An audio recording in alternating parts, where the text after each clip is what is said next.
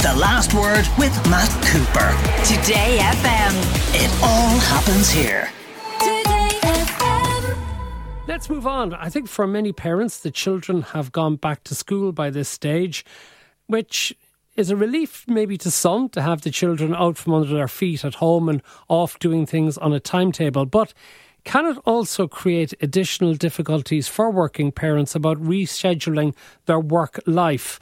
Uh, Aislinn Mahon is Head of Growth and Operations at Huckletree, which is a co-working space in Ireland and the U K. Uh, Aislinn, is this creating additional difficulties for parents, particularly those who are trying to work from home and also work from office spaces simultaneously? Mm. I think one thing we've definitely seen thanks to the pandemic is that flexible work is now part of the conversation. Um, and certainly companies understand the importance of making it okay to be a parent um, and to request more flexible working hours. So at Huckletree, we have around about eighty tech companies working from our space. We have a, a very clear overview on the, the trends and in terms of how people are working. And the two things that people are talking about is trust um, and output. So trust in your employees um, around flexibility of start so tr- times. Sorry, to trust times. them that if you are giving them flexibility in, in times when they're working, to believe that if they're working from home that they're actually getting the work done. Is exactly. It? Yeah, yeah. And being really clear on expectations um of standards, of output. So moving away from the typical nine to five being in the office, moving towards a more progressive approach to performance management and not insisting on actively sitting at your desk, being in the office. Presenteeism, yes, I think it's called, exactly. Isn't it? Yeah, yeah, yeah. So trust is one thing. What was the second thing? Output. Um, so that is, in terms of performance management, being really clear around expectations, so that employees are no longer being measured on the number of hours they're in the workspace, they're being measured on the work that they actually deliver. And is that then leading to greater flexibility on maybe the times at which people come into an office and the times at which they go maybe to collect children from creche or school? Absolutely, yeah. So people are more comfortable having those conversations now, and there's com- almost complete flexibility. So Huckletree, we open twenty-four seven. Um, so, you know, people can come into the workspace whenever they like. Um, and you also have the very real... Um, I mean, people work all over the world now. So, you know, people are working on different time zones. There's a lot of U S tech companies with presence in Ireland, um, for instance. So the typical nine to five doesn't really work anymore. And then it's the question of setting up space as well for people working these more flexible hours. Exactly, yeah. So many companies, many tech companies will have a hub, so somewhere that people can come to work from if they need to, and then also offer the flexibility around remote work and working from home. And I suppose it also depends on the age of the children as well, doesn't it, as to what parents need? Completely. This is a really interesting one. So we the, the conversation tends to focus on younger kids and back to school, but you also have to consider parents with teenagers, and obviously the needs differ then. So it's, I, I suppose what we've really learned is that it's not, you know, one size doesn't fit everyone. People's needs are different, and trying to encourage that open dialogue and ultimately making it okay to ask for more flexibility, more support, um, and to discuss topics authentically in the workspace. Jen Hogan is with us as well, Irish Times parenting columnist, because it just strikes me, Jen, that you know an awful lot of people have worked a traditional nine to five day, which can be difficult for parents, perhaps if they're trying to drop off children for school in the morning or at the creche, so that to get to work for nine o'clock, they can often be leaving children at half seven, eight o'clock in places way too early, but have to do it to get into work on time. Yeah, absolutely. I mean, I suppose, like Ashton was saying there, the the advantages, the one maybe perhaps the one advantage that came from the pandemic was recognising and realising this new flexibility and that it was possible to, to work from home. I worked from home before it was fashionable, and I made that deliberate choice to work from home because it just became impossible to get my children to school, and you know they were having to they'd have to go to creche at crazy hours in the morning, and definitely even over the course of the summer holidays.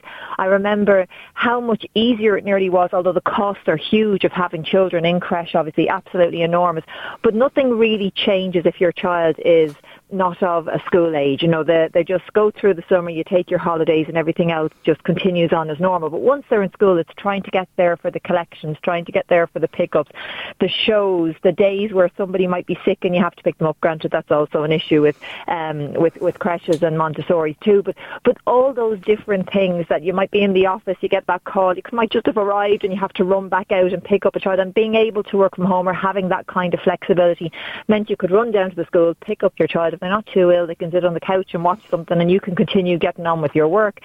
That sort of flexibility for parents is invaluable, and it's particularly invaluable for women because it has been women largely well, who've always... You've, you've just got to what I was going to ask you about, because is it the case that very often that women have maybe lost out in the workplace because mm. of a perception that they go to do things with their children that men don't do, or if men do it, that the men also then find themselves perhaps getting opportunities denied to them on the basis of what yeah. type of man are they going off doing this type of thing?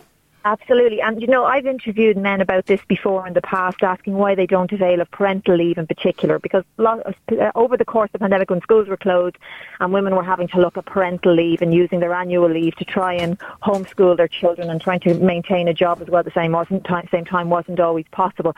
And I asked men about this, and nobody was really willing to go on record to say it um, or to, to openly say it or put their name to it, but they did feel largely that there would be consequences within the workplace, that there are more consequences. It's nearly accepted that women will just step up, look for their parental leave, look to work around term time. But for, for men, there, they felt there would be consequences. Even if it was a legal entitlement, a statutory entitlement, even if it was said in theory that it was welcomed at work, they, they felt it was very much a kind of a case of them talking the talk, but they weren't sure employers would walk the walk. And so still it largely becomes a case that women are the ones who avail of this leave. And there is, there is research that shows that there's a motherhood penalty. There's a penalty when women become mothers, but there's a fatherhood bonus.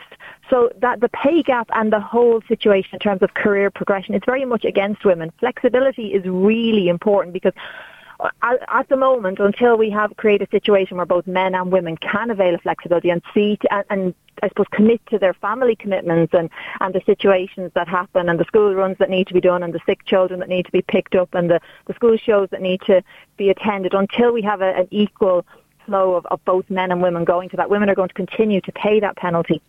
Aislinn Mahon, are you seeing women availing more of the flexibility offered by your facilities in Huckletree than men?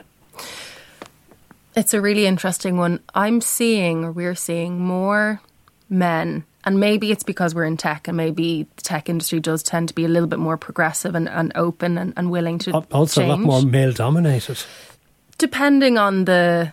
the the area of tech, but yes, in, in general, um, we find that more and more men are comfortable talking about um, about their kids, you know, about having to take a little bit more time off or, or to do the school run.